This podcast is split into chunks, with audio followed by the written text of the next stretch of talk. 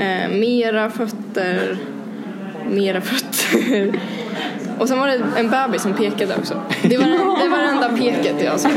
Eh, eller det är inte det enda, men det enda jag fotade. Och där var fler fötter. Ja, det var det. Yes. You are listening to Index Foundation podcast.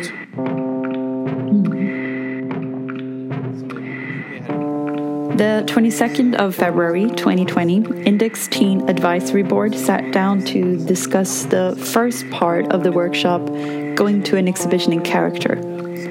This workshop has been growing over the years, um, responding to both the imaginary and real barriers of going to an exhibition and feeling like you have to know something or be someone. känner man att hmm, nu är själv här och de ser när jag ser på konsten, hur gör jag då? Eh, det tror jag. Index Teen Advisory Board have been an important voice within the institution for several years now, talking about art, the art world, and the social constructions that help support it from a young person's perspective. The advisory board offers eight paid positions to young people from across Stockholm and Uppsala and actively supports decision making, evaluation, and programming. att vi, ehm, vad ska man säga, vi, vi är inte del av samhället på riktigt. Men vi är ändå typ en avspegling av samhället och hur samhället kommer se ut. Ehm, In February 2020, we went to Bonniers Konsthall in Stockholm. Not to look at the exhibition, but to look at the visitors, the characters, their movements. Hands in pockets, hands in face, heads sweeping while leaning from one foot to the other. Someone touches the painting. Nobody says anything. We move in the shadow of the exhibition wanderer. We take notes, taking photos. prata. Att man hör saker som alla upprepar liksom samma saker. För det är det man vet stämmer, det är det man vet passar till den bilden och det som man borde säga för att framstå på ett visst sätt. Eh, jag hade någon Over the years, we've visited many different museums and exhibitions, playing with this power of observation. This is what this workshop is about. Who feels comfortable in exhibition spaces? Who knows the rules and therefore feels free to break them? Like Lovisa, one of the members of the board said, to change the rules of the art world, you need to see the rules, know them, feel them, and almost make them palpable for you to know their weak points and how to break them. Så att jag tänker att det är väl, eh, de passar in i den grupp man förväntar sig ska finnas på en konstmuseum. Så när du har åldern inne så kan du go crazy. och det är det som jag tyckte är intressant. Going to exhibition in character is an exercise in justice, spectating spectatorship, understanding standing, sketching sketchers, and learning how to act sketchy. folk som så aktivt Alltså hade folk verkligen fokuserat och så här tänkt på vad vi gjorde då hade de nog fattat. Alltså det var liksom, jag var inte så jävla smooth. Det var, det var så här, så här, det var inte ens konst där. Det var så här, hade folk varit uppmärksamma då hade, då hade det liksom så här, men It's a crowded Saturday. They just asked us to move from the cafe into the library to make room for paying customers. So we move our jackets, hats, and bags. The participants in the board present for today's workshop are Leo Cueros Gonzalez, Alva Mosén, Alfred Nilsson, Lovisa Johansson, and Leo Ramirez Irdeström. We're all wearing clothes that feel a little bit uncomfortable. Preparing for today's sessions, we've all dressed in the odd and slightly off pieces of a wardrobe. Clothes that you might have bought on a trip once when you tried surfing and had to get the seashell choker to match the look, but now feel kind of chokingly ridiculous in Stockholm in February. Or the shiny jacket that actually is more attention grabbing for its squeaky sound rather than its glamorous shine all aspects of ourselves we once thought we could be or never really got into.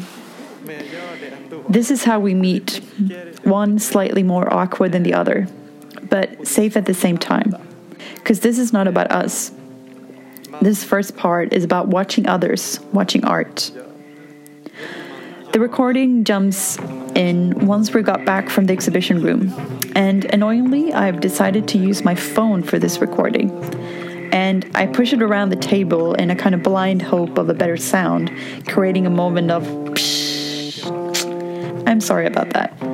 We jump in as the counting, watching, and reflecting slowly turns into a discussion about age, elitism, speed dating in museums, who actually watches reality TV Paradise Hotel, the construction of smartness, and feeling like an imposter. In the end, Lisbeth, Totti, Nelly, Sophie, and Göran goes to an exhibition in character. Det känns ytligt men jag blir nog hellre kallad snygg än smart. Eh, just, just, ju,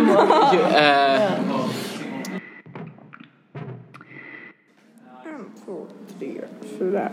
Fuck, det var väldigt svårt att räkna. Jag bara mm. gick in. Eh, väldigt många händer bakom ryggen, så här korsade. Ja. Den här. Eh, det var typ tre, jag tror det var några fler som jag inte hann räkna. Men de har så här en eller två händer på höfterna. Mm. Går runt. Det var mest så här, tanter, men det var någon, det var någon liksom, så här, gubbe som också drog den. Mm. Och sen händer i fickorna eh, märkte jag också. Och det var, det var förvånansvärt många. För så här, den klassiska, det var liksom, korsade armar och händer bakom ryggen som jag förväntade Ja. mig. Och det är liksom väldigt stereotypt vad man gör. Ja. Och det var speciellt äldre människor. Sen var det många som bara så inte gjorde så jättemycket. Höll i skit. Det var jättemånga som hade sån här eh, jag vet inte vad det heter, ja men så här, papper om, om själva utställningen. Ja exakt. Ja men det är liksom så här, när jag går på museum då så här, inte fan orkar jag sitta och läsa om. Så här, Jag går in, jag kollar, okej den här var fin. Då, då kanske jag står där ett lite längre tag. Men sen också när jag tajmade då märkte jag att så här, folk står förvånansvärt kort vid. Och och det är liksom så här, man, man hittar någon som man kan stå lite längre vid. Men jag blir så otroligt jävla uttråkad. Ja. Och stå så här, men så här, tio sekunder. Och sen säger det så här, jag är klar. Jag, det spelar ingen roll hur länge jag kommer stå här. Jag kommer inte komma ihåg liksom, exakt hur den ser ut. Eh, sekunder är ganska länge. Ja. Eller det är liksom way over average. Ja. Jo, nej, men det var en som jag mötte. Det var liksom så här, kortaste. Det var en man som sneglade och gick förbi. Så här, sju millisekunder. Det var... Ja, nej, men, ehm, och också det här ni snackade om så här, unga och gamla människor. Att de gamla människorna, liksom, de sket i. De, de gjorde sin grej. De gick runt och kollade på konst. Det var många så här, rätt unga, så här, 20 20-30 års åldern som bara här, inte riktigt såg ut som att de ville vara där. De hade blivit mer tvingade av någon. Och då, då, då var det lite mer den här osäkra så här, struttandet. Bara. Eh, och de gamla människorna, alltså, så här, det var fan läskigt. Det var jättemycket gamla människor och, som bara inte kollar sig. De ser sig inte om. De går runt där och bara säger det här är vårt galleri nu. Eh, så det var intressant. Jag tycker det är lite intressant det här med att prata med och läsa hur så. För jag vet att jag är stereotyp museibesökare på så sätt. Att jag vill läsa allt. Jag vill läsa alla skyltar, jag vill stå jättelänge överallt. Så det är därför min familj går inte på museum med mig. Men du läser allt när du är på museet eller? Är det någon av er som läser när ni kommer hem? Ja, Ja. Kan vara. det beror på jag Tar du med dig texten hem och läser på museet eller läser du bara på museet? Jag läser bara på museet. Det är ju Ja. då jag ser. Jag förstår verkligen inte varför jag står och läser hemma. Eller vad, vad... För, så jag, Då är jag ju inte där. Då ser jag ju inte vad det är. Men kolla, jag går ofta på museum i Stockholm för att så här, Uppsala har ett konstmuseum. Ja. Eh, och då, jag brukar alltid åka hem på kvällen och då sitter jag på tåget i en timme. Och då, så här, då, visst, jag kan sitta och kolla på serier liksom musik men då, så här, om det är en utställning jag gillar den senaste som var så här asgrym på Moderna, Gilbert and George, då tog jag med mig en så här broschyr och satt och läste igenom den. Det är för att man har liksom inte tid att gå runt och så läsa allt utan okej, jag kan ändå göra det senare. Så då, det är mycket liksom mer tidseffektivt. För alltså jag, jag kommer ju aldrig göra det senare. Och då är det, det är det som är intressant att man får öda på allt och sen så kan man försöka så, så hitta det i själva tavlan. Och också läsa konstnärens liv liksom. Ja men då, det kan man se utifrån där och där och bara stå och bara surra in det, bara transportera sig i någon annan värld. Men det färgar ju ens egen tolkning. Alltså, det är det jag inte tycker om. Jag fattar absolut varför man gör det. Men jag som så här, visst jag tycker väldigt, konst är väldigt intressant och är väldigt konstintresserad men jag kan inte jävla piss. Och det tycker jag är jättetrevligt. Du vet när man jagar och så Ja. tar man hem sig typ En trofé. En trofé. Precis, det är en trofé Texten en trofé. Exakt. Det är en bra titel. Texten så- som trofé. Och så har man liksom en liten bild och ja men det, det är så nice Ja. att ha det Ja. i handen. Så här, jag äger det. Ja. Eh, för jag har liksom en, en liten, jag har så här påsar med bara broschyrer Ja. från olika liksom ställen. Eh, som jag samlar på. Jag tror jag har ett problem. Men, eh, men det, är väldigt, det är väldigt skönt när man liksom... Har du plockat den nu? Eh, ja, Jag har aldrig reflekterat över liksom hur jag tar in information på museum. Eh, det är, jag är väl lite Lovisa i den aspekten att jag alltså, tycker om att läsa när jag är där. För att liksom när jag har det framför mig jag ser det och sen så läser jag det och sen så liksom förstår jag det mer och liksom kan inte fysiskt vrida och vända på det men jag kan liksom gå runt och liksom placera det i mitt huvud där det är liksom. Uh, och det tycker jag, det, alltså, då tycker jag det är skönt att kunna liksom, att ha informationen och objektet framför mig samtidigt. På något sätt. Eh, jag brukar inte läsa jättemycket hemifrån. Åtminstone inte om det jag har redan sett då. Utan eh, För att här pratar vi liksom också om så här, hur eh, ska man säga, institutionens berättelse styr era eh, upplevelser. Liksom. Och en av uppgifterna var ju eh, lite tvärtom.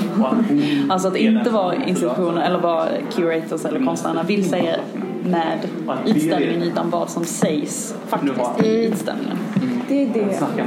Alltså för det är ju en annan, det är andra samtal i rummet än vad berättelsen säger. Det kanske startar någonting men sen finns ju livet och alla andra karaktärer och alla andra upplevelser som kanske inte alls handlar om konsten som på något vis fyller rummet på riktigt. liksom. Jo, men jag hade inte ens kommit till den delen där jag tänkte så här, börja följa efter folk. Och, Ja. och så går jag förbi två damer som var rätt gamla. En var så väldigt gammal, kanske så här 70 eller 80 snarare. Den andra så här 60-70. Från ingenstans, han går förbi och så hör jag det Sverige finns inte längre. Och så här, ja, det, det är en utställning om typ så landskap och skit. Vet inte riktigt hur de här damerna kom in på det. Men så här, nej, det Sverige finns inte längre. Eh, så jag vet inte om de pratar om så här miljökrisen och hur skogen ser ut eller om det var mer politiskt. Eh, jag tror att det var det senare. Alltså, nej, Det kan vi inte så. det är de bästa sorters... Nej, nej det var en, en de hade en, en väldigt röd typ kofta och den andra hade typ en lila. Tror jag. Jag vet inte riktigt. Jag fick inga bilder på dem. Undrar om det var de som var, jag följde efter. Och det verkade väldigt mycket som att de båda försökte framstå som att de förstod konsten. Okej, de pratar om konsten. De pratar väldigt mycket, men det var någon, eh, jo men det där ser ut som han från Norge, den där van Gogh. Man ser det på penseldraden. Ja, den där ser ut som. Och så här, mm, Han från Norge, den där ja, jag var så här, regeldagen. mm, vänta här. Eh, och sen så väldigt mycket, ja men den är nästan som min. Och sen så den väldigt mycket, ja, ah, mm, ja, mm, absolut, ja, mm. Eh, väldigt många, den var ju fin. Den var ju fin. Den var ju fin. Ganska många donner. Och sen så någon, det sista jag hörde var bara, den ser und ut, den ser platt ut, det här var ju coolt. Och jag bara, härligt. Vad blir din titel då? Jag skulle säga, den ser fin ut. Den ser fin ut. Ja. Jag ser fram emot han från Norge, den där van Gogh-utställningen och den där blir fin. En sak som jag tyckte var så otroligt jävla svårt. Mm, det var liksom mestadels väldigt gamla människor. Och de pratar väldigt tyst. jättetyst. Och de pratar också, alltså, såhär, det är någonting med deras röster som såhär, det spelar ingen roll hur högt de pratar men man hör inte vad de säger. Det är såhär, jag stod väldigt nära. Alltså, jag, jag var liksom så här nära, så nära jag kunde vara utan att de bara såhär, okej nu försöker, nu håller vi här. Eh, Watch out for pickpockets. Ja men exakt. Alltså, så här, jag, försökte, jag var liksom så nära som var möjligt och det gick inte att fucking höra vad de här jävla tanterna sa. Jag var så här, jag stod där och det var verkligen så här, ja visst absolut de pratar. Om vad har jag ingen aning. Um, Hade du samma problem? Lite, alltså för det är ju miljön är ju väldigt, den är inte uppmuntrande till högljudda diskussioner direkt. Jag satte mig på en bänk bredvid två lite medelålders damer eh, som verkade prata ganska mycket om faktiskt konsten och liksom jag menar, de var några av dem som liksom stod kvar länge vid en tavla. Eh, men nu satt de, de satt väldigt mycket. Eh, Men det var så här, när, när jag satte mig så var, pratade de om, så var det så här, lu- lustiga anekdoter typ. Men sen så ganska snabbt så gick de över till liksom tavlorna och faktiskt pratade om dem i ja, kanske åtta minuter eller något sånt. Alltså jag har skrivit ner här vilka tavlor som är fina, eh, vilka tavlor som är gjorda av samma konstnär. Det har någon läst av dem och liksom kommer med någon insikt och den andra så här, håller med lite men sen så vänder på det och liksom kommer, men är det inte, men det här är ju också tydligt liksom. Eh, och liksom ganska väldigt mycket pekande och liksom att den är så luftig eller den är så liksom livliga färger. Eh, vilka växter som är med i de olika. Och, ja, och liksom var varför, de har, varför den inte alls ser grön ut utan ser röd ut. Eh, lutar, sig, lutar sig tillbaka och rynkar ögonbrynen har jag skrivit. Eh, längst där nere i granen syns en gul himmel. Jag skrivit. Och sen så, men sen så här, jag tycker att den mörkaste blåa och sen så liksom så här försvinner det igen och man hör inte någonting och sen så liksom dyker det upp igen. Och liksom men, de var ganska pålästa, eller de hade läst broschyren. Okej, ja. Lyxlä- Ja. För det var så här, eh, prat om så här, den här tavlan är gjord i två omgångar. Eh, gå, en av dem så här, går fram och fotar beskrivningen, kommer tillbaka till den andra och sitter de och läser. Vad fick du på titeln till slut då? Eh, jag tror att min titel är Jag tycker att den mörkaste blå... Punkt, punkt, punkt. Jag fick en annan som var väldigt bra. Den var liksom inte alls lika eh, som Det Sverige finns inte längre. Men det var två andra damer. Eh, och där, där var det också så här att konversationen försvann. Så jag kom tillbaks. Och det var så här, han är inte nöjd.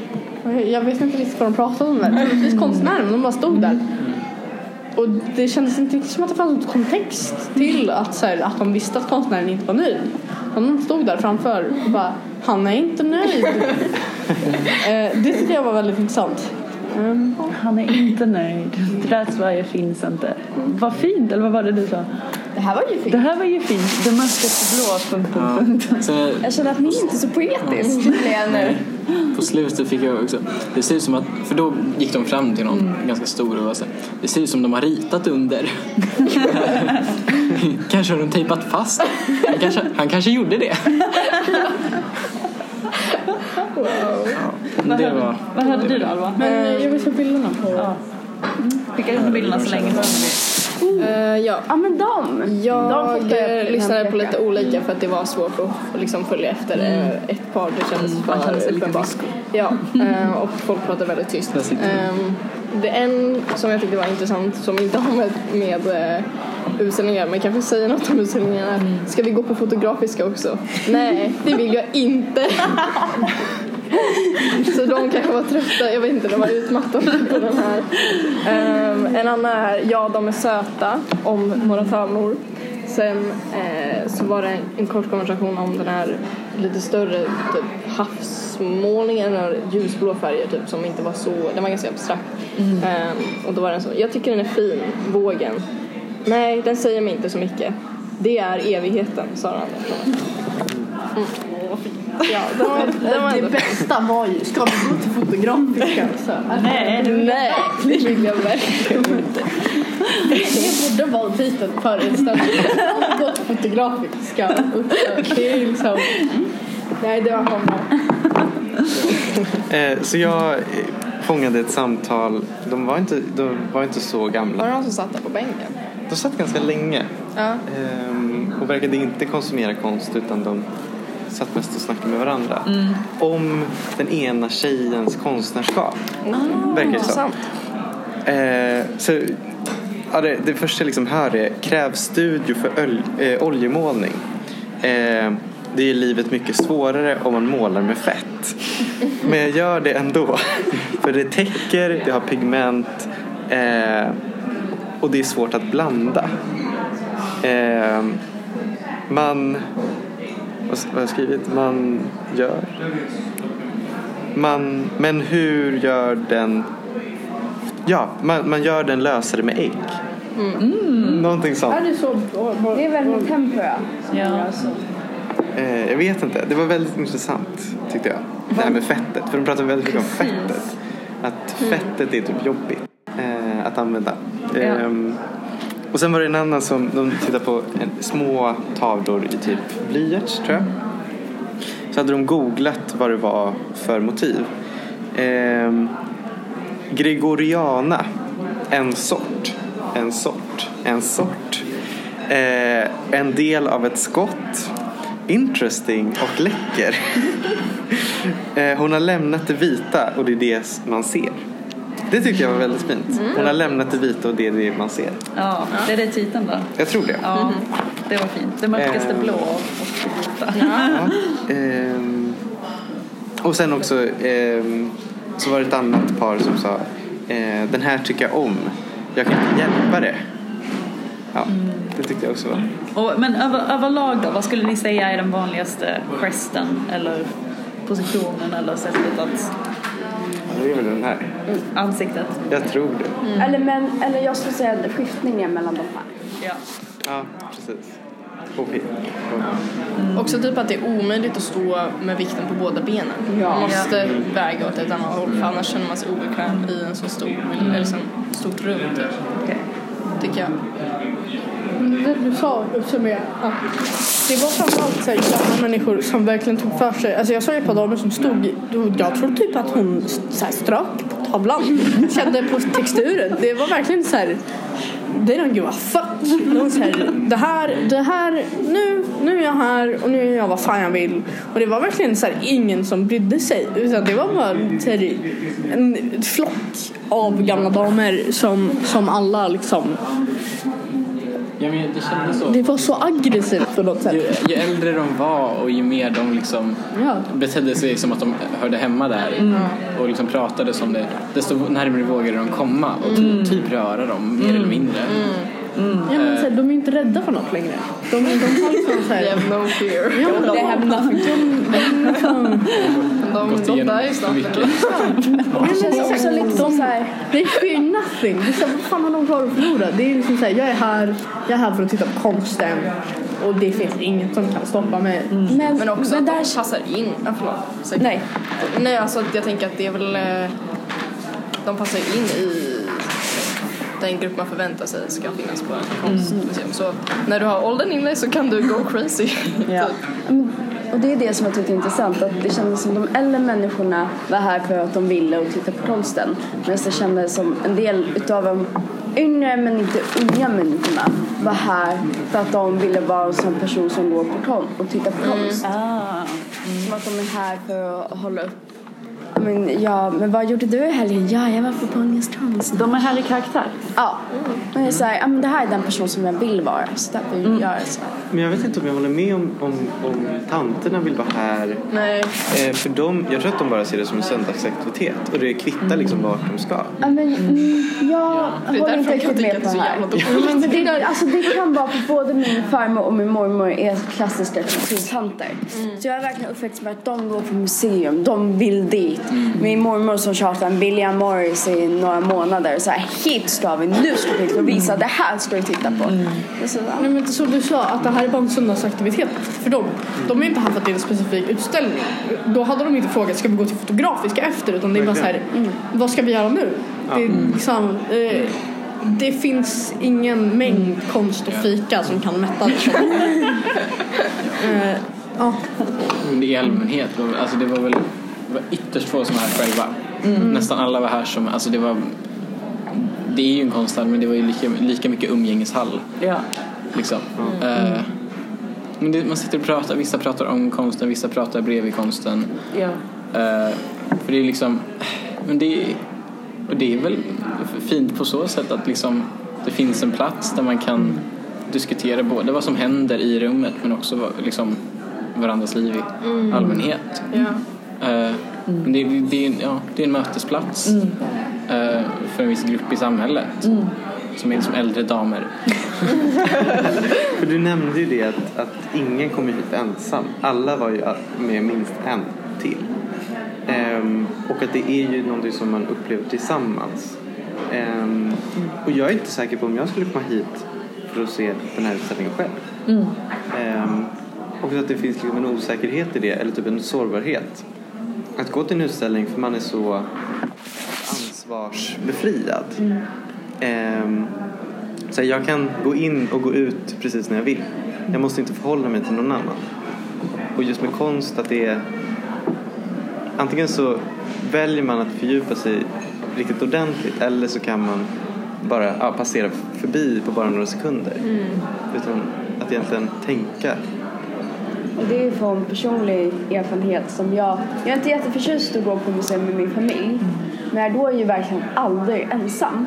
Och det är även om det är så här gratis, även om jag är... Så till exempel här. Jag åkte hit på den här datan i huset bredvid två dagar i veckan i ett halvår. Och visste att det här låg här. Visste att det var gratis. Och visste att jag var konstintresserad. Men var såhär, nej.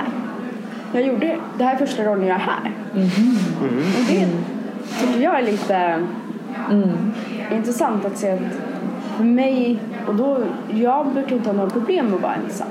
Men just att gå på museum, det är en typ av tröskel. För att det känns otroligt socialt. Ja, man blir så jävla blottad. Det är ett sånt stort rum och som, så här, som vi gör nu. Det är inte riktigt folk som så här, aktivt Alltså hade folk verkligen fokuserat och så här, tänkt på vad vi gjorde då hade de nog fattat. Alltså det var liksom, jag var inte så jävla smooth. Det var, det var så här, så här, det var inte ens konst där. Det var bara människor. så här, hade folk varit uppmärksamma då hade, det- då hade det liksom så här, men folk är ju inte riktigt det. Men samtidigt så, så här, Ja men Eh, och, och, Skulle ge varandra prat. Jo men det var verkligen så här. Och sen Alltså, försöker gömma lite som inte ser deras ord. Ja, Ja, men det är ju jätteudda. Så här, jag, fan, jag brukar ändå tänka rätt mycket på vad som händer runt omkring, inte bara på konsten. Eh, och det var väldigt mycket för, alltså, så här, om Modernas ut- utställningshall då, då blir det liksom många mycket mindre rum. Eh, och då blir det oftast mycket mer utspritt. Och på många liksom, utställningar så är det inte så mycket folk. Och då brukar jag bli väldigt upp- uppmärksam om liksom, andra människor runt om. Och det känns som även så här, i ett sånt här sammanhang, man blir så jävla blottad för att det är så mycket folk och det är väldigt öppet. Ja. Och går man själv, då så här, som Leo, den andra Leo, sa, eh, så, så här, då har man, man kan inte, man förhåller sig inte till någon. Och då kan man, så här, du kan varken göra rätt eller fel. Och jag brukar oftast gå på så här, museum, eller inte oftast, men eh, min farbror som är konstnär. Om jag går på museum med honom, då, så här, det är skitläskigt. För så här, han, han vet ju bäst. Och då, då, blir, då, blir, då måste man liksom förhålla sig efter någonting. Och, och då blir det också väldigt jobbigt för då måste man låtsas som att man förstår. Och låtsas som att så här, "Ja, men, det här är intressant. Eh, och jag, vet inte, det, jag tycker att det är jättedränerande att gå på museum. Eh, jag blir alltid så här jättetrött eh, efter. Jag, och jag det, är så här, det är väldigt mycket ut, så här, intryck och väldigt mycket saker som händer. Eh, och lite som du sa, att efter, du var ju arg över att det var så här bullshit-koncept. Att så här, marx- marxistisk konstnär, så tar de jättemycket pengar vid inträde. Men jag brukar bara bli, inte på dåligt humör, men så här, jag blir skittrött och lättirriterad och vill bara så här, typ gå och lägga mig efter jag varit på museum. Och Jag vet inte varför, det är bara otroligt dränerande. Eh, Men liksom just den här så sårbara känslan. Eller för jag tänker också, här är det ju liksom stort museum, det finns ett fik, man kan gå med en kompis, det är en stor sal, det finns massa folk. På Index, det är ju ganska stor skillnad i både så storlek och möjlighet för andra typer av aktiviteter. Hur liksom tolkar ni sårbarhet i relation till indexlokaler?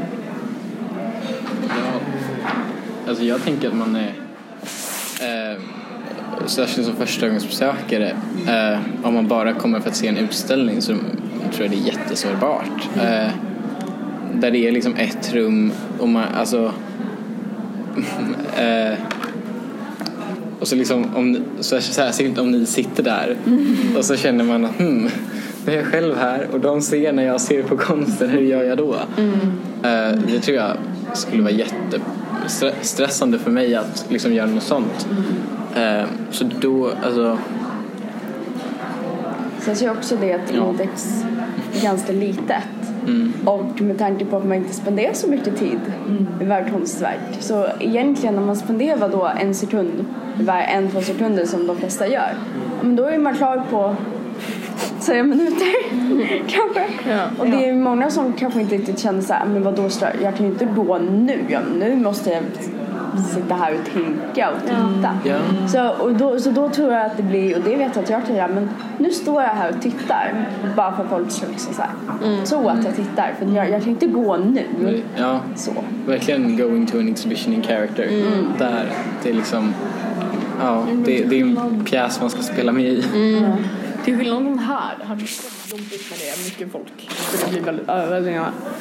På index, då blir det nästan trevligt. För då, så här, då blir man inte lika, då är man inte ensam. För det är verkligen så här, det är så jävla litet. Och just att ni sitter där, det gör det också så här, man skriver till folk när vi har möten som kommer in och tittar och bara så här, vad fan är det här?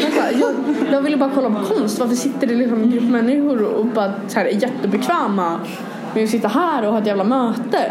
Och det blir en sån konstig krock av så här kontorsmiljö Ja. och folk som kommer och bara så här, vill kolla på konst. Och det, Ja. det är så litet så det Ja. blir verkligen en helt annan känsla. Mm. Eh, Medan här, så, så här, det blir så opersonligt. Mm. Medan där det, så här, sitter det ju folk. Det är inte bara någon jävel så här, bakom en disk som ska ha koll på vakta konsten. Liksom. Utan Ja. ni bara sitter där och typ dricker kaffe. Ja. Och det, det känns lite som att gå in i gå in i något vardagsrum nästan. För att det är så litet och ni sitter, alltså, ja, ni sitter och det, ni sitter inte heller liksom i så här, någon slags klassisk kontorsmiljö utan det är ganska ja, men laid back kan man säga. Det är bara mitt i skiten. Det är inte, så här, det är inte någon vägg. Nej, no privacy. Verkligen. Det är Så där sitter ni, Ja. kaffe Och vill, behöver du gå på in. toa så får du liksom gå in i eh, liksom, eh, förrådet. Vilket är väldigt, alltså jag tycker att det är mycket trevligare, eller det kan vara trevligare. Alltså det här opersonliga kan ju vara nice om man vill vara anonym och bara slinka in och slinka ut. Men där, som du sa Lovisa, att det blir liksom Ja, jag kan inte riktigt gå nu även om det är väldigt liten lokal. Men jag tror typ egentligen så kan det funka bättre att gå på museum väldigt kort? För att man blir inte lika dränerad. Och man behöver inte heller lägga så mycket vikt vid att oj nu måste jag läsa allt här och jag måste läsa broschyren och bla bla bla.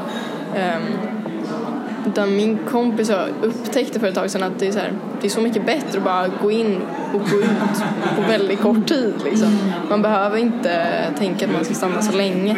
För det finns egentligen inget syfte, eller man får typ inte jätte, man får mer ut av att kort, stanna kortare ibland.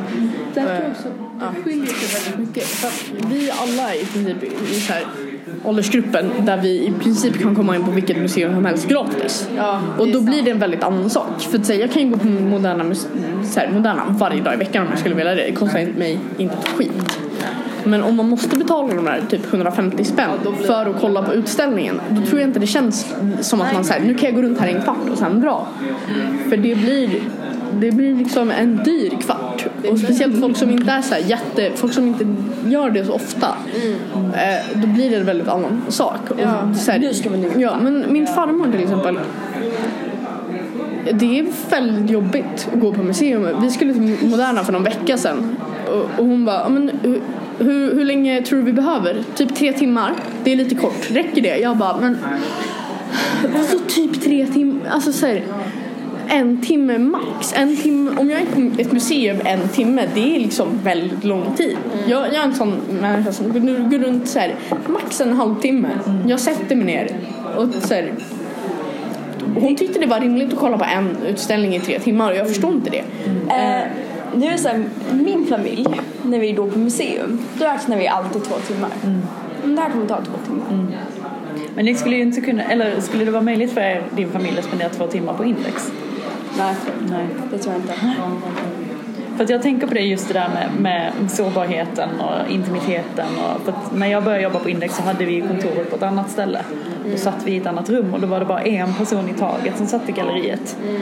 Och jag, alltså jag har inte ett svar på om jag känner om det är bra eller dåligt att vi är där. För att jag ser att det har både positiva och negativa effekter. Vardagsrummet är någonting trevligt men man vill ju inte alltid gå in i någons vardagsrum. Och att just kanske ha någonting som jag bara funderar på om det är ett alternativ för oss att ha någonting som inte döljer oss helt men som skapar eh, i alla fall en chimär av eh, distans eller att man får ro att inte känna sig betraktad för att till skillnad från här där ni kan som Leo sa att du gick jättenära och bara fotar, det är ingen som märker någonting. På index, alltså man skulle ju aldrig kunna göra det här. På index bara du är där, sen går någon så här bredvid dig och skriver alltså, Och, Alltså det beror lite på hur man är som person också. Jag vet ju att till exempel om min pappa gick på index och han var på ett humör då skulle han ju börja prata och komma in i diskussioner och sådana saker. Och min mormor hon gillar att ställa frågor. Men hur är det här här? Jag, när jag är ute i sociala sammanhang jag vill bara synas så lite som möjligt och bara smälta in. Så då att gå in på ett ställe här, här märker ingen, ingen mig så då kan jag liksom göra, göra egentligen vad fan jag vill. Medan på index, då syns jag ju och då blir jag betraktad. ja, ja. Då är det såhär, Jag jag tänker på det att, att eh, det finns en sån barriär till att eh, befinna sig i ett konstsammanhang eftersom att det aldrig finns en riktigt så här, perfekt tidpunkt om man ska gå på museum eller Utom på konstutställning. söndagar. Söndagar tycker jag inte heller Jag är helt perfekt heller. Alltså det, det finns aldrig den här perfekta tidpunkten för man är alltid typ trött eller utmattad någonting. Ehm, och om jag då ska till Index och vet att det är ett litet rum eh, Medan jag liksom, det skulle ta lika lång tid att ta mig till typ Nationalmuseum. Men där skulle jag typ få mer av min resa dit. Att det blir som en... Eh, att man försöker typ kalkylera ut hur mycket man tjänar på det. precis, insats versus Eller hur? Ja, och då, då blir det så lätt att man väljer bort det lilla Ja. fast som kanske skulle ge mycket, mycket Visst. mer. Eh, man ser det som väldigt kvantitativt. Hur mycket kan jag se? mm, Så, istället för kväll.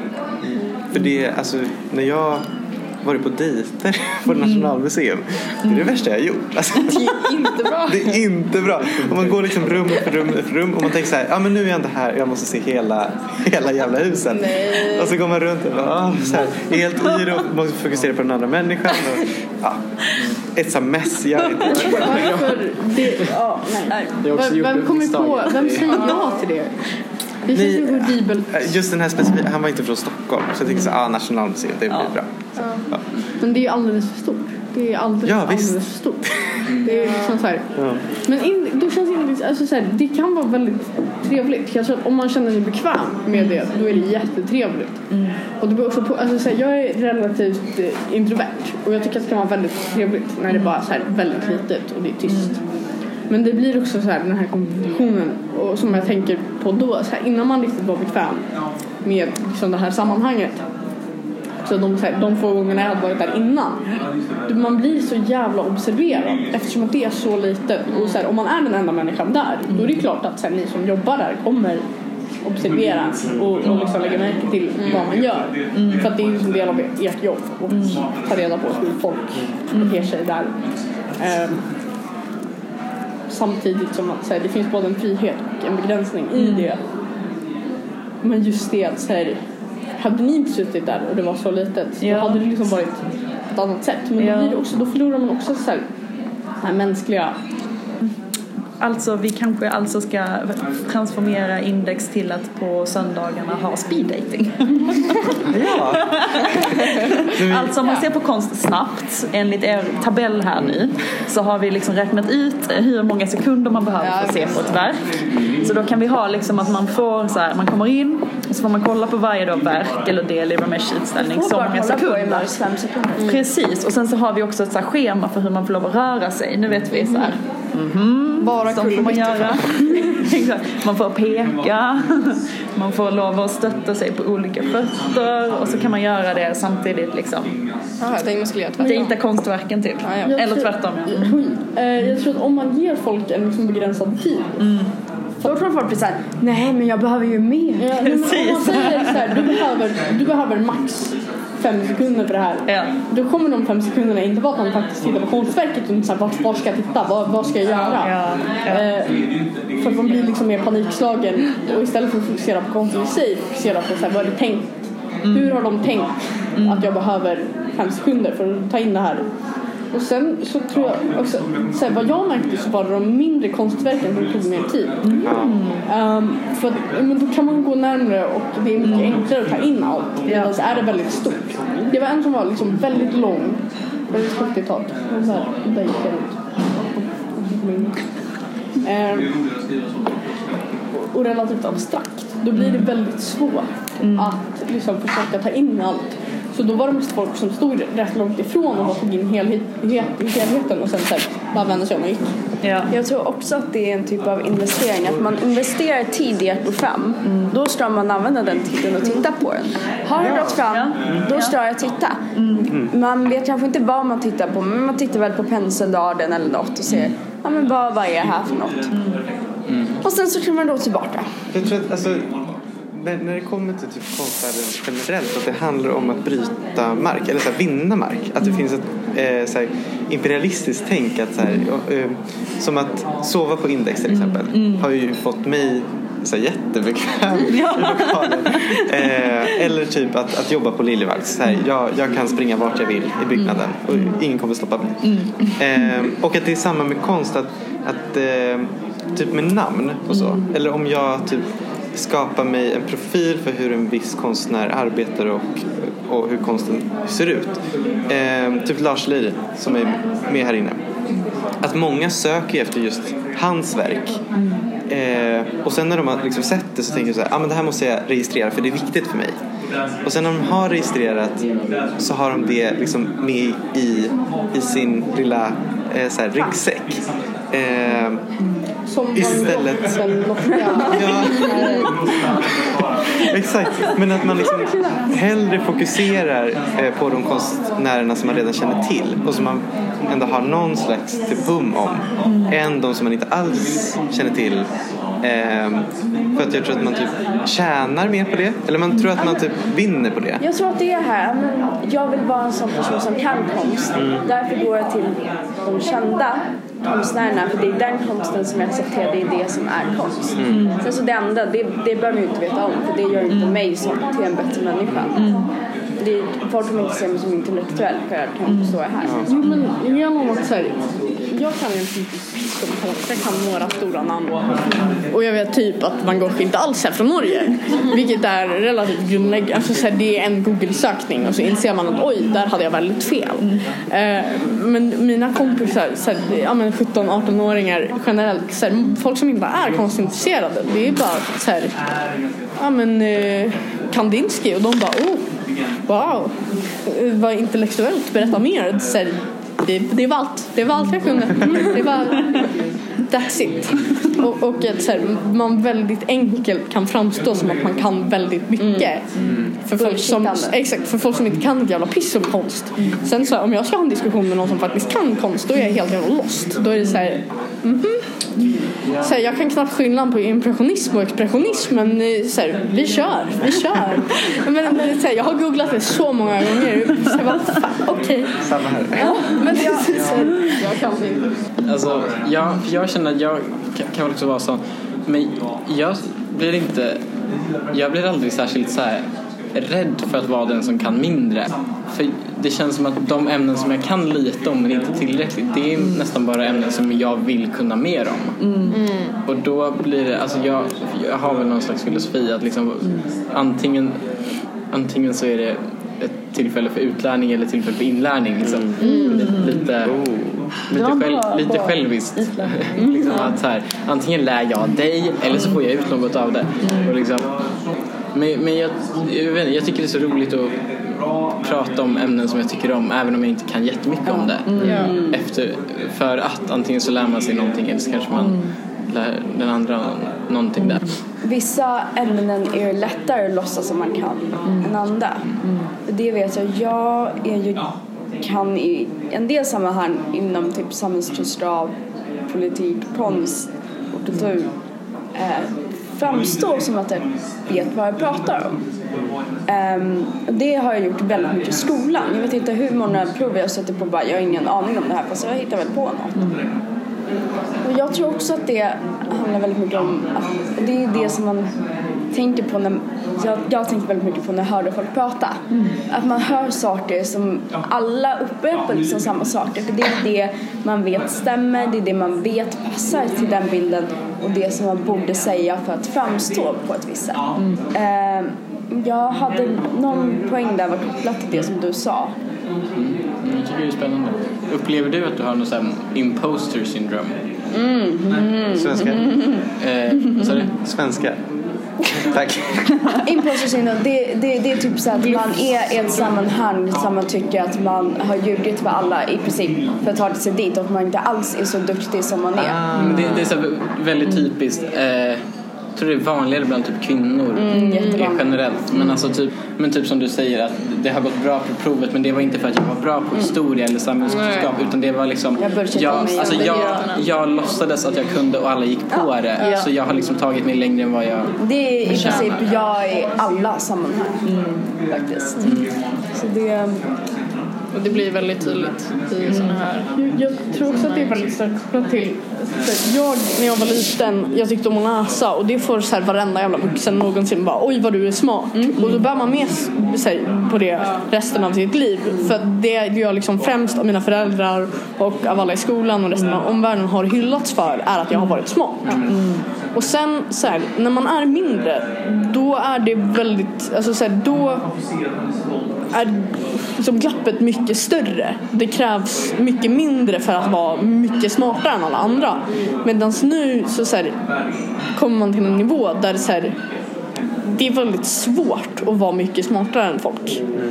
Och då så, här, så inser man när man växer upp att så här, shit, vad, då blir det väldigt mycket så här, jag har väldigt ofta den känslan av att så här, jag fattar inte varför folk kallar mig smart. För att så här, det är någonting som jag har burit med mig sedan jag var väldigt liten och det är någonting som folk liksom och det känns som att så jag vet inte vad jag har gjort för att ni ska tro det här men jag, så här, att folk har någon skev bild av en.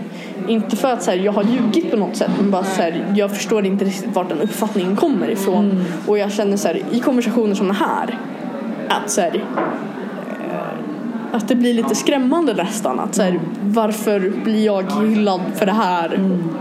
När liksom så här, folk uttrycker sig så mycket bättre eller har så mycket bättre saker att säga eller så här, det var så jävla dumt. Nu, jag har haft lov nu. Eh, eftersom så här, Uppsala och Stockholm har lov olika veckor. Och jag har kört alldeles för mycket Trivia Pursuit. Eh, från typ 2011. Och, och så här, jag blev så knäckt av det. För det var så mycket frågor som bara så här, varför skulle man behöva kunna det här? Varför, hur är det här allmänbildning? Och sen mina kompisar som bara svarar på de mest bisarra frågorna. Jag bara så här, "Mm, hur har ni lärt er det här? Och, och så här, hur det kopplas väldigt starkt till så här, uppfattningen av intelligens och så här, hur man kan framstå som att vara väldigt intelligent och inte kunna ett jävla piss. Och sen så här, ja, jag vet inte, jag tycker det är väldigt läskigt och väldigt intressant. Precis. Jag tycker det är jättejobbigt ehm, att få den här du är smart. För det är också så här en go-to-komplimang känns det som. Att det, det är liksom så här, "Men du är så smart. Eh, och då, då blir det så här, men jag, vad har jag gjort för att bli smart? Det är liksom, alltså det känns ytligt men jag blir nog hellre kallad snygg än smart. Eh, just, just, ju, eh, men jag vet inte.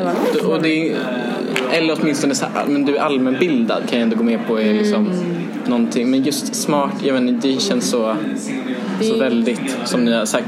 Men också så här, vad- är det för problem att sitta och bli... Alltså folk säger att jag är så smart. Det är, så, det är liksom så då är det kanske jobbigare att typ ha dyslexi och liksom ha den, att folk liksom tror att man är pantad. Det är ju mycket värre. Men det, jag läste någon, jag tittade på någon video som pratade om definitionen av smart och hur man blir smart och så. Och då är det väldigt mycket så här, men om du själv tycker att du är smart och andra tycker att du är smart, ja, men då är du smart. Det finns ju ingen så här definition av vad, vad som är smart och vad som inte är smart. Och det tycker jag är väldigt intressant. Så jag, eftersom eh, jag blev kallad smart väldigt länge och det har blivit liksom en ganska stark del av min identitet så blir det också att det känns så, ibland som att det blir så här, men jag måste, jag måste agera som att jag är det. Jag måste framstå som det för att om jag inte är smart, vad, vad är jag då?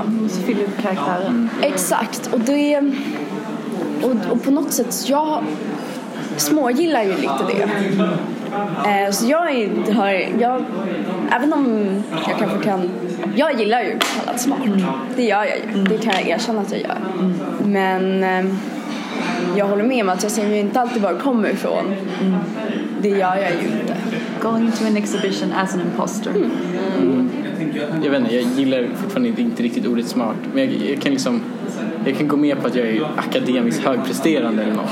För det, är liksom, Kalla mig inte smart, kalla mig akademiskt högpresterande. nej, men för det, för det, det är väl Det är mer Ja. specifikt. Men det Ja. säger ju inom vilken ram av acceptans som du är bekräftad. Ja, alltså, jag är inte, det är ju, jag finns är en konstruktion kring vad smart är. än nå- någon annan i, liksom, i många andra delar i livet, Ja. men just i Ja. skolan. Vilken typ av smarthet? Ja. Ja, det är så, vad är, vad är, liksom, vad är att Exakt. vara smart? Kompetent inom olika ämnen. Ja. Alla är alla olika ämnen. Jag är Emotionell intelligens. Eller hur? precis, där, där är jag kanske dyslektiker. Det, varför jag frågar är ju för att jag är dyslektiker. Vilket många ser som en stor förvåning när jag säger det. De bara, men du som är så smart och du som kan det här och det här och det här. Jag bara, ja, jag har ingen aning eh, vad du menar.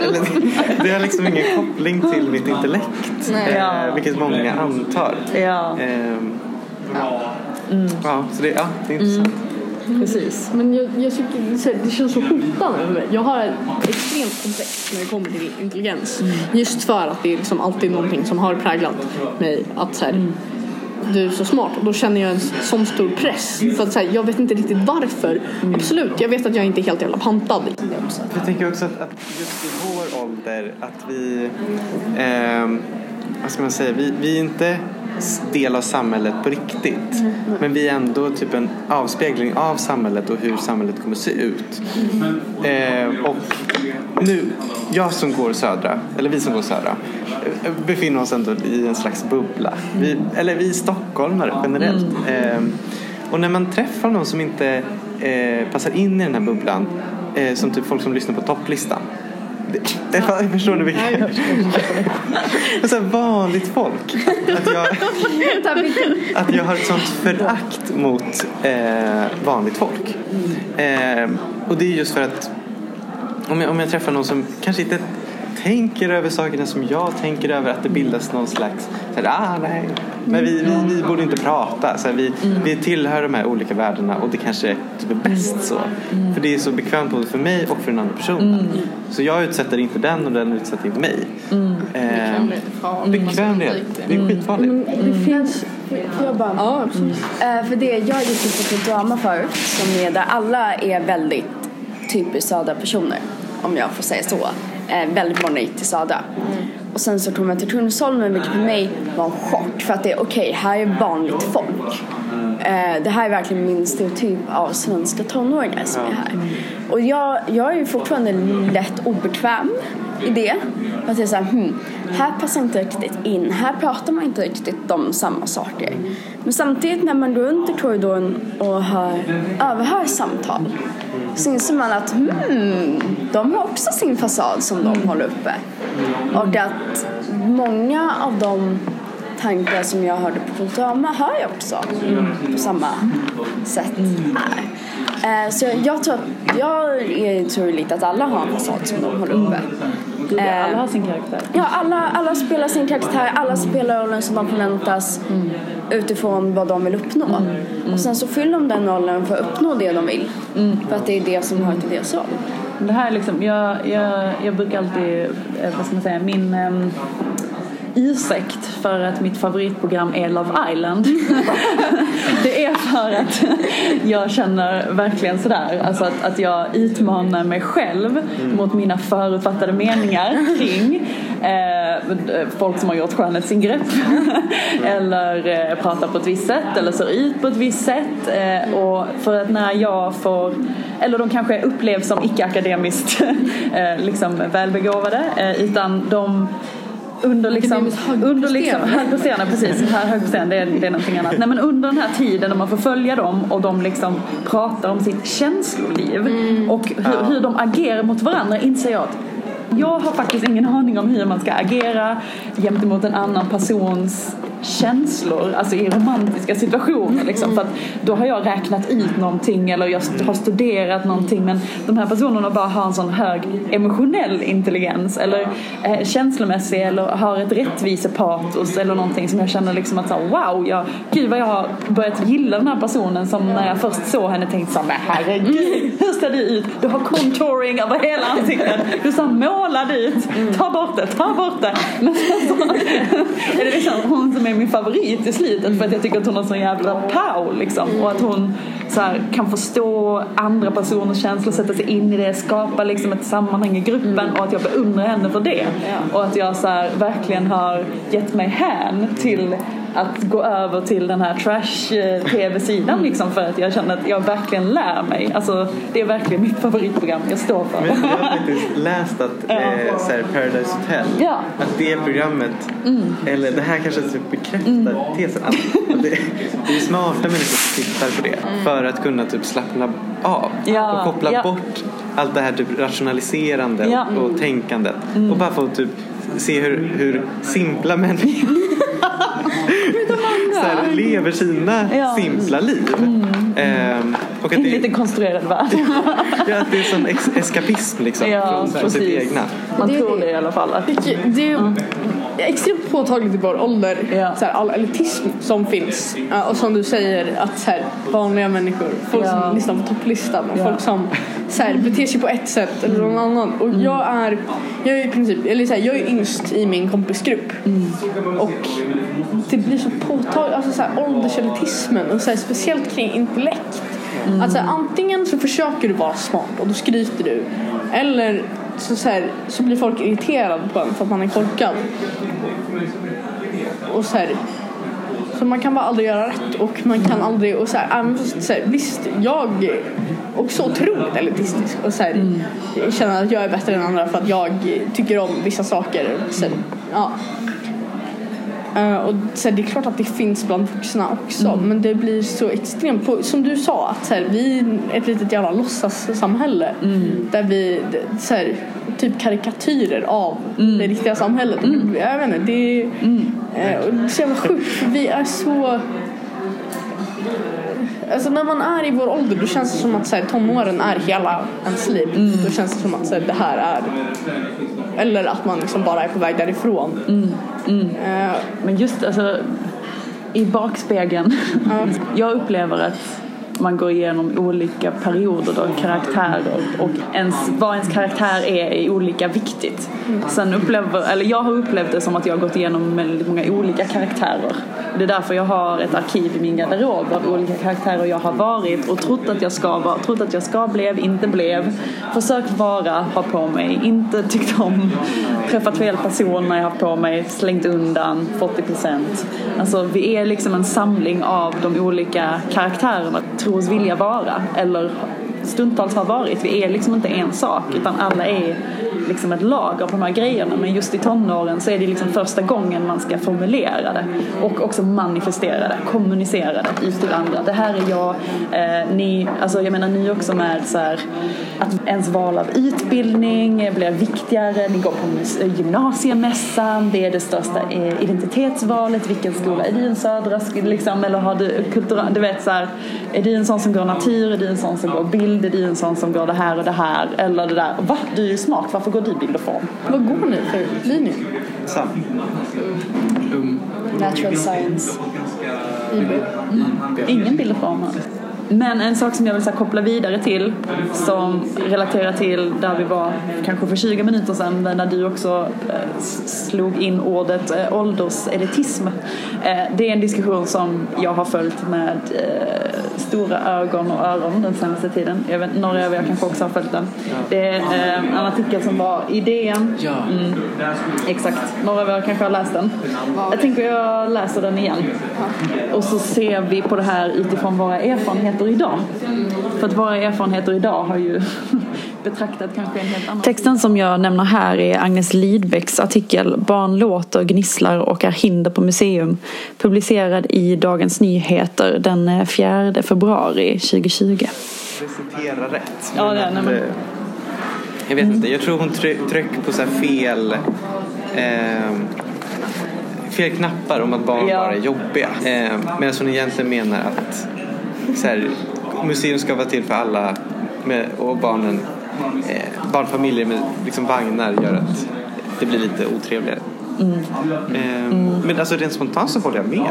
Ja men alltså jag, jag känner också mig väldigt dubbel till det här. Alltså jag förstår verkligen. Jag förstår verkligen utgångspunkten. Jag förstår verkligen vad hon menar med tiden för reflektion och att se och tänka och, och men jag förstår också varför, var- alltså jag förstår, man, man går instinktivt i försvar mot barnen. Men det är så himla mycket mer komplext än det. det är, museerna är inte till för en typ av betraktare eller en typ av Nej, Det är det. Jag kan väl hålla med i teorin. Men jag ser det inte riktigt i praktiken. För om vi tittar idag, det är ju inte många som står länge. Nej. Det var inte heller många barn. Nej. Så jag tror att om man vill uppmuntra till, se, till seende och reflektion, då är inte barnen som är problemet. Det är ju sällan som, jag då, som man går ifrån en tavla för att det är en, ett barn som är i världen. Möjligtvis som ett barn verkligen gallstryker men det, det är väldigt sällan som det händer mig. Ehm, så jag tror att då, jag tror att det kan vara relevant. Fast då tror jag snarare det är andra saker man måste fokusera på än barn. Jag tror bara att det är bra att introducera, barn till komplicerad konst tidigt. Det tror jag på. Alltså jag som jobbar på Liljevalchs eh, och måste vad ska man säga, stå ut med all, alla barnfamiljer. Eh, och sen också på helgerna, det är jävligt trångt i, i konsthallen. Jävligt trångt. Eh, och så står man där och bara, ah, ni, ni får gå in med vagnen, det är okej. Men det blir ju, alltså, vad ska man säga, man kan alltså ärligt talat inte ta del av konstupplevelsen. Dels för att det är trångt i sig, men också för att det är massa barnfamiljer som står i vägen. Ehm, och egentligen så borde man ju som betraktare egentligen gå en annan dag. Ehm, för att låta typ helgerna, för man vet ju att barnfamiljerna kommer ju komma. Man borde typ räkna med det. Ha en barnfamiljsdag. Eh, ja men helger är ju typ det. Eh, och att det typ är okej. För det finns ju massa andra dagar då barnfamiljer inte kommer gå på konstmuseum. Så det, det ska, jag tycker inte man ska så här, det ena slår ut det andra. Nej. Bara man så här strukturerar upp det rätt. Eh, ja. Och många museum har ju så här barnvagnsvisning till exempel. ja. Alltså, då är det då får du komma med din barnvagn och din bebis och det är okej att de skriker och du kan sätta dig i armen om du vill. Men det, här, det här handlar ju i sig inte om att så här, barnen är i vägen. Det handlar inte om ålderselitism utan det är snarare så här, intellektuella elitismen. Att, så här, Ja. Med alla dessa störningsmoment från mindre intellektuella varelser då kan inte vi som är intellektuella ta del av det som det ska göras. Så det handlar mindre om att så här, åh, åh nej det är barn. Utan snarare så här, det ska vara något heligt med Ja. att så det här Ja. Eh, ska liksom, alla intellektuella människor så här, ska ha en samlingsplats enbart för att vara intellektuella. Medan så här, absolut. Eh, Men min, min fråga är mer så här då. Hon sa ju så här. Eh, titta, se, tänk. Alltså frågan är vad ska göras i en utställning? Är det titta, se, tänk som ska göras i en utställning? Håller ni med? Ja, ja, till- ganska långt faktiskt. Jag inte nödvändigtvis. Jag tycker alltså, så här, Jag- väldigt mycket bakom konsten, absolut. Men oftast, när jag, alltså så här, jag håller väl med estetiken till en väldigt stor del av att så här, det behöver inte finnas något mer. Och jag ser det snarare som så här, för mig personligen i undantagsfall absolut att jag är engagerat som liksom, tänker och kring konsten. Men för mig så, så här, är att gå på museum inte ett sånt tillfälle. Utan snarare så här, reflektioner kring konsten. och, och genom att typ researcha den eller lära sig om den. Eller att själv skapa konst. Att det är snarare där jag tittar, ser och tänker. Snarare än här. För här tar jag bara in information. Och sen så här, absolut så kan jag välja att göra det med den. Men oftast så är det bara så här, det är så hjärndött och titta på fina saker. Men om man skulle liksom, om det var så här, för vuxna så ska man då titta, se, tänka. Om vi skulle försöka tänka utifrån barns perspektiv eller eh, yngre vuxnas perspektiv. alltså kanske då, vad ska man säga, ja men under tioårsåldern. Är det fortfarande titta, se, tänka? Varför inte? Jag, jag skulle se som jag, men att det sker på ett annat sätt. Det kanske inte är samma tankar eller ensamma som används. Men det betyder inte att de är mindre viktiga eller mindre relevanta. Jag visste. För någonting som hon tryckte på i artikeln var ju just typ respekten för konsten. Och att då fylla konstmuseerna eh, med bara barnfamiljer. Att man inte riktigt, eh, alltså syftet med konsthallen inte uppfylls. Eh, Utan att det blir just en söndagsaktivitet endast. Eh, och att det i, i, då, i så fall liksom slår ut de som egentligen bör vara där. Eh, Det kan jag se. Det är ju ett problem. simultant liksom. Men jag tror också att det handlar om barnfamiljens ansvar där. Att har man barn som är intresserade av konst så tycker jag att det är bara bra. Men då är man ju undantaget som hon nämner. Liksom. Ja, men jag tror inte att det är så många undantag. Jag tror inte att det är en så liten del. Så att det blir ett aktivt undantag. Jag tror inte det. Eller så är jag dåliga skämtsamma. Jag är inte så mycket på museum på söndagar så jag kan uttala mig om hur många barnfamiljer det är. Kan jag ju säga. Ehm, Konst handlar också väldigt mycket om klass. Och speciellt i sådana här sammanhang. Alltså, så här, den tidigare diskussionen vi hade nu, majoriteten av alla så här, äldre människor vi såg, de såg inte riktigt ut som att de så här, levde på sina knappa pensionspengar och höll på att dö. Visst, absolut, det finns säkert några sådana också. Men i sådana här kretsar så, så här, blir konst väldigt mycket av en klassfråga. Eh, vilka som har rätt till konsten, vilka som har rätt att vistas, vilka som har rätt att tolka och vilka som, och då blir det så här, inte bara så här, ekonomiskt, socioekonomiskt men snarare akademiskt. Att så här, du måste vara välutbildad, du måste kunna ha en förståelse för konsten för att vara berättigad att ha en åsikt om den och ha en åsikt kring. Och det är just där jag tror att så här, i alla fall för mig, det var så jag tolkade den här artikeln som jag, jag tidigare inte hade läst. Men att, som så här, att visa respekt till konsten, vad den egentligen förtjänar. Att då så här, småbarnsfamiljer är inte den ämnade målgruppen för konsten. För att det inte är liksom högutbildade eh, fancy människor som så här, äter rostbiff på söndagar och så här, att konsten liksom får sig ett värde utifrån vem som tittar på den. ja. Och Ja, jag, måste bara, jag, jag vet inte om jag håller med. För det är ju ändå medelklassfamiljer från typ söder som tar sina barn på Lillvalchs till exempel.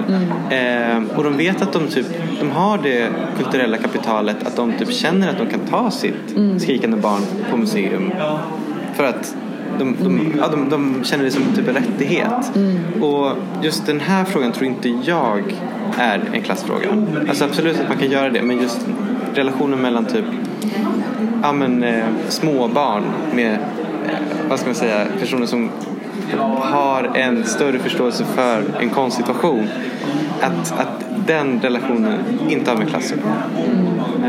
Då är det snarare, alltså, då kan vi alltså, jag tänker snarare att det är inte själva barnen som, liksom, som är en klassfråga utan då är det väl mer liksom, att barnen representerar något så här högljutt, skrikigt, kladdigt nämner hon.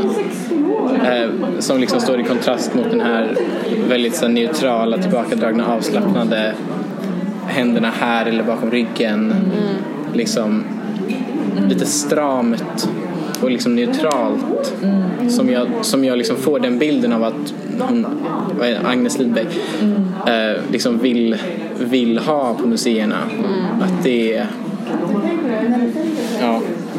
då är också att jag kan, jag kan hålla med om att alla rum behöver inte alltid vara tillgängliga för alla barn. Det kan jag hålla med om. Utan jag tror att eh, separatistställning kan gynna fler. Men jag tror att det behöver göras på ett sätt. Och jag tror inte att det ska vara som vi utesluter barn utan det är mer om den här tiden till för barn. Så här anpassar vi oss efter barn. Om ni inte vill vara till barn, försök göra så här. Så jag tror att man måste kompromissa helt enkelt. Men jag tror inte att bara säga att barn på något sätt ska vara exkluderade tror jag inte någon vinner på det. Jag tror att den här kategoriseringen av eh, utmåla barn som de enda typ kladdiga och högljudda. För, om- som Dramaten-exemplet. Att eh, jag, om jag går på, på Dramaten och jag har liksom lagt ner pengar på, på att se en föreställning. Eh, då vill inte jag ha ett barn som inte kommer, jag vet att den inte kommer uppskatta föreställningen lika mycket som eh, en annan person som skulle kunna sitta på den platsen. Eh, samtidigt eh, så, så kommer det finnas äldre människor som inte rår för att de kommer harkla och hosta. Vilket jag tycker är skitjobbigt när jag är på Dramaten. Jag tycker eh, om man är sjuk då borde man inte gå. Så radikal är jag. Ehm, så, så liksom, istället för att göra typ om barn så kan man bara göra dem allmänt så här gnissliga människor. Ja. Att eh, någon kanske ska så här, avstå. Och det är därför jag också kanske blir lätt lite hmm. jag, Överlag när jag rör mig i offentliga rum så Ja, jag tycker det är jättejobbigt när något barn stryker men det händer inte ofta. Utan egentligen, och det här är väldigt radikalt och väldigt inte vackert målat av mig. Men det är gamla människor som bara är i världen, pratar högt, utan någon respekt för sin omgivning alls, väldigt stor ofta. Så överlag, jag står inte på barn, jag stör mig på äldre människor för de tror att de är det alla. Det är alltid de som går på tunnelbanan utan att låta andra gå på. Det är alltid de som inte ser sig om om någon försöker gå förbi. Så då, ja men om vi ska exkludera barn, exkludera den personen också. Ja, men det är, okej, det är kanske inte riktigt så radikalt men, men, men jag, jag tror man, måste, man känner sig mer bekväm med att kritisera barn. För just att de är barn istället för det faktiska beteendet. För då måste vuxna människor tänka på sitt eget beteende. Vad så här, men hur agerar jag? Men jag agerar ju som ett barn. Utom det här kanske. Men, men just det som du pratar om, folk kommer väldigt nära. Om ett barn hade kommit så nära, då hade man ju blivit tillsagd. Så.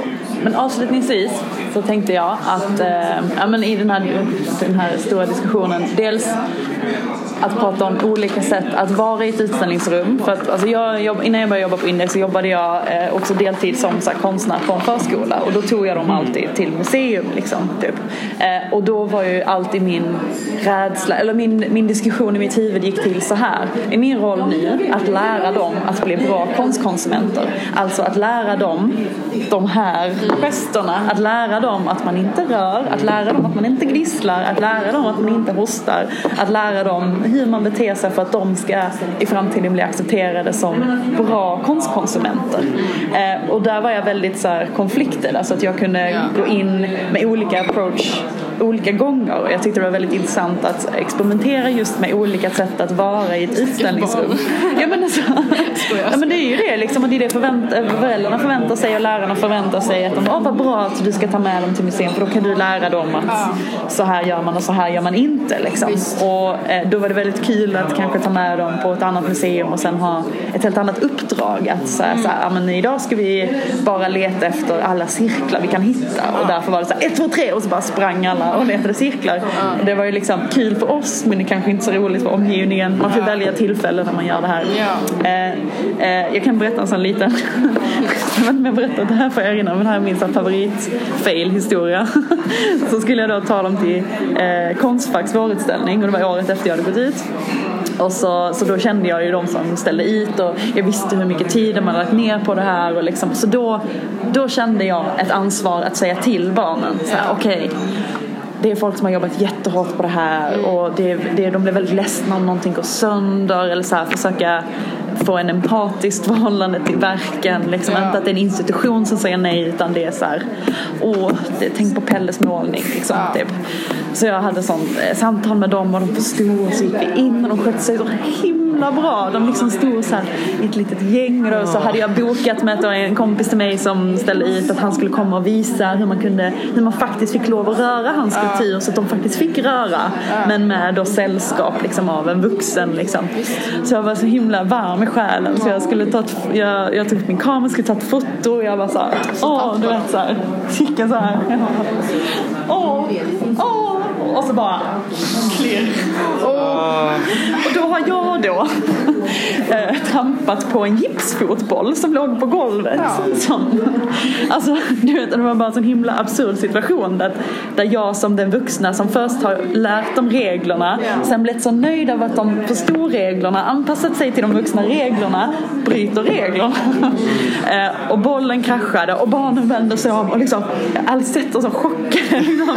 Det här var nog det mest minnesvärda museibesöket de har någonsin haft för att chockade Fröken liksom iklädd, det roliga var att dagen till äran hade jag en Totti-fotbollströja på mig. Så jag liksom iklädd Totti-fotbollströja bara har klirrat den här fotbollshögen liksom.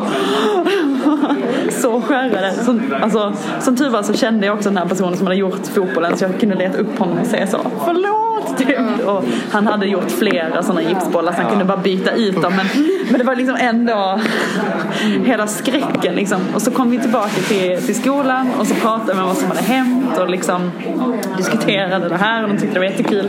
Och då, då, då liksom ville de mest av allt sätta sig ner och då eh, rita den här händelsen. Och så kom de till mig i slutet på dagen. Då hade de så här ritat när jag då liksom de har ritat mig idag med en fotboll och så hade de skrivit så här Förlåt Salle för vår fröken Konstverket var fint. Och så skickade vi det till honom och han blev jätteglad. Men det var liksom bara, det, för mig bara satte det highlight så himla mycket kring de här, så här hierarkierna och reglerna och vad vi förväntas och inte förväntas göra i olika sociala sammanhang. Det tycker jag är så himla intressant från grunden men här, det var den mest eh, vad ska man säga, pognanta situationen där det liksom eh, det, den, den stunden när jag klirrar bollen sammanfattade den här diskussionen på ett väldigt intressant sätt tyckte jag. Eller i, min egen, i mitt eget narrativ om mig själv som jag är, varför jag lär ut det här. Så det jag tänkte att vi skulle göra nu, det är inte gå in och vandalisera.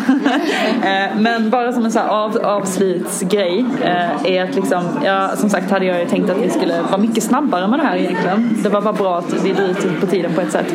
Men vi går tillbaka i, in i utställningen tänkte jag. Och så, men att vi kanske sätter oss, eh, bara spenderar fem minuter nu på att komma på... Ja, men vi, får, vi kan dra över lite tid. För min del är det okej. Ni kan välja själv. Känner ni att ni vill dra så får ni gärna dra. Men jag föreslår att vi bara knyter ihop säcken på genom att bestämma i vår grupp vilka karaktärer vi är när vi går in. Och så väljer vi några rörelser. Det kan vara, ni kan välja om ni vill liksom använda rörelser ni har sett och sen bara gå in och göra dem. Eller om ni vill, om ni känner att ni har en, eh, vad ska man säga, en, eh, en eh, idealistisk eh, eh, eh, konstbesöksavatar som är en person som går och vad ska man säga, tar sig an konsten på ett annat sätt. Alltså om ni har en, en, en addering till titta, se, tänka. Finns det någon till eh, aktivitet Göra som ni känner? ja men precis, interpretive dance. eh, och så vidare. Men att så här, be, mm, att vi bestämmer bara så här, vem vem eller vad vill ni vara i utställningsrummet? Och gärna, jag tänker också inspiration från den här artikeln eh, med namn. Typ Pelle, Nisse, Aisha, Tindra. Vem, vem är ni? Vem, vem skulle du vilja vara Lovisa? Nu. Jag funderar på när jag tänker på mina kläder och vilken roll Mm. jag känner mig i. Jag tänker att jag skulle försöka vara kanske 30 år. Mm. Jag vet inte, ett passande namn. Nelly. Nelly, okej Nelly. Ja. Nelly Det är en 30 år. foodblogger. Ja, men det är lite Ja, men det kanske. så jag försöker Ja. passa in. Varför är Nelly på museum idag då? För att eh, jag ska lägga ut på min Instagram. Okej. Mm. Det är det. Ja, då är all in på Youtube. Mm. Hur rör sig Nelly i utställningsrummet? Som alla andra. Som alla andra? Vill smälta in eller? Ja, vill, vill smälta in men bara upptäckte sin mystistik. Okej. Mm. Vill bli betraktad som Sin- mystisk. Och så otroligt intellektuell. Hur reflekterar Nelly? Alltså har hon en reflektionsform som funkar bäst för henne? Händerna i ansiktet. Mm. Mm. Okej, ja. Vilka, vad har vi, vem går Nelly sällskap med då? Jag, vet inte, jag känner mig väldigt klumpig. Jag känner att här, jag är helt felplacerad. Jag vet inte hur fan, jag har aldrig varit på museum förut. Jag vet inte riktigt hur man gör. Jag, jag liksom backar in i folk. Jag helt lost. Ja, ja. Vad heter du då? Jag vet inte, det får avgöra. Ja, Du, Totti kanske? Totte, Totte, det är bra. Det är, ha så här keps bak och fram. Ja. ja. Mm. Mm. Okej. Vad- vad- vad- Vem är du? Lisbeth. Lisbeth. Ja, men hej Lisbeth. Trevligt. Varför är du på museum idag då? Eh, för att eh, jag är här med min väninna. Och jag har hört att det är fin, fin svensk natur. Ja. Ja, jag är ju lite friluftsmänniska så. Ja. Eh, ja. inte lika mycket nu för tiden men Nej, ja. Förr i tiden. Då var det. Hur gammal är du? Hon heter Lisbeth. Lisbeth. Lisbeth är antingen gammal eller jätteliten. Ja, det känner jag. Ja, det är ju 70 ungefär. 70. Hur rör sig Lisbeth? Eh, cyklar ganska mycket. Cyklar? Ja. Mm. Men eh, ja, På museum. på museum cyklar mycket. Nej, Men det kanske påverkar hennes rörelsemönster, vad vet jag? nej men det är Vissa muskler är vältränade. ganska, ganska mycket så här som de andra. Försöker lägga händerna på ryggen, sätter sig. Men alltså gi- gillar att titta länge. Ja, jag är... Eh, jag, jag känner att eh, idag heter jag Sofie. Och du är Lisbeths väninna. Jag, jag är nyexaminerad från Nyckelviken. Eh, det är jag. eh, jag. Jag vet att det är ett ställe Ja, precis. man... Du har gått ett år förberedande på Nyckelviken. Ja. ja precis. Och, och jobbat Ja. med fett. jag, har- jag har jobbat med fett eh, och nu undrar jag ehm, Ägg. om... Eh, jo, min, jo Ja. Mm. min, min, eh, min lärare var här och tipsade om den här utställningen. Så Ja. nu, nu är jag här och... Men vem är Lisbeths väninna? Det är den stora frågan. Ja, vi kanske får hitta någon. och knyta det fast vid. Jag ska bara säga att jag är Göran. Jag är eh, 63 så jag närmar mig pensionen och jag liksom jag jobbar eh, med någonting ingenjörigt men jag har liksom upptäckt att jag också har en annan sida av mig och jag känner att jag skulle vilja träffa andra kvinnor som också har den här djupa sidan. Därför går jag på museum. Menar du andra kvinnor som att göra en kvinna eller bara... Nej, nej, alltså jag vill träffa kvinnor. Ah. Liksom, mogna kvinnor kanske. Som också har en djupare sida och som kan få mig att kanske komma närmare det här. Utveckla, för att jag har alltid varit så, sett så rakt på världen. Så att jag känner att den här utställningen, jag förstår jag det är måleri. Jag kan utveckla mina egna tankar och antagande om måleri i Har relation. Så jag vill gärna imponera. fru eller så här? Ja, eh, Lena hon, hon, hon lämnade efter en eh, workshop i yoga eh, för att hon träffade eh. Nej. Så att jag känner att jag måste nu utveckla mina också. Hon Lena sa ju det då att jag inte var så djup så att nu är jag här för att liksom Hitta ditt djup. hitta mitt djup känner jag. Och jag rör mig väldigt mycket med, jag kör mycket den här Eh, ja, jag, precis, och med händerna i fickan och sådär. Det kommer Den jag är väldigt köra. effektiv eh, på damerna. Ja men precis på damerna. Ja. Du kommer lite för nära. Och sen så, lu- nej, men sen så lutar Det där var fram fint, va? Ska vi gå? Ska vi gå? Fem minuter. Ja, eller alltså typ. Vi tar med oss våra grejer. Nej, vänta, vänta, vänta, vänta. Sitt kvar lite. Jag måste ha ett representativt foto. Ska vi, ska vi looking busy? Du har lyssnat på en inspelning från Index Foundation. Men alltså debattartikeln Jo men verkligen. Tittade ni på senaste de- debatten på TV4? Just det. Och sen så radion som trädde in nu häromdagen. Ja, men vad tycker vi om den? Tydligen så är man bara kriminella. Just det. Är vi kriminella? Eh, kanske. På lördagar. Då, då Deltagarna i Index Teen Advisory Board som var med i detta samtalet är eh, Leo Queres Gonzales, Alva Mosén, Alfred Nilsson, Lovisa Johansson och Leo Ramirez Iderström. Och skulle du eller någon du känner vara intresserad av att gå med i Index Teen Advisory Board och vara med och hålla i den här typen av samtal i framtiden så håll ögonen öppna för nu i april 2020 kommer vi att öppna nästa ansökningsperiod och det du behöver göra då är att skicka in en liten video där du kort beskriver dig själv och dina intressen och varför du skulle vilja vara med i ett sånt här sammanhang. Och det viktiga här är att du behöver inte alls ha någon liksom, Liksom, eh, tidigare erfarenhet av konst och kultur ehm, utan tvärtom så handlar Inistino Vice Board om att skapa en grupp där vi alla kommer från olika bakgrunder och har olika intressen och olika synvinklar i det här. Du hör av dig så fortsätter detta samtalet i höst. Wow, eh, vad intellektuellt. Berätta mer. Det, det var allt. Det var allt jag kunde. Det var... That's it.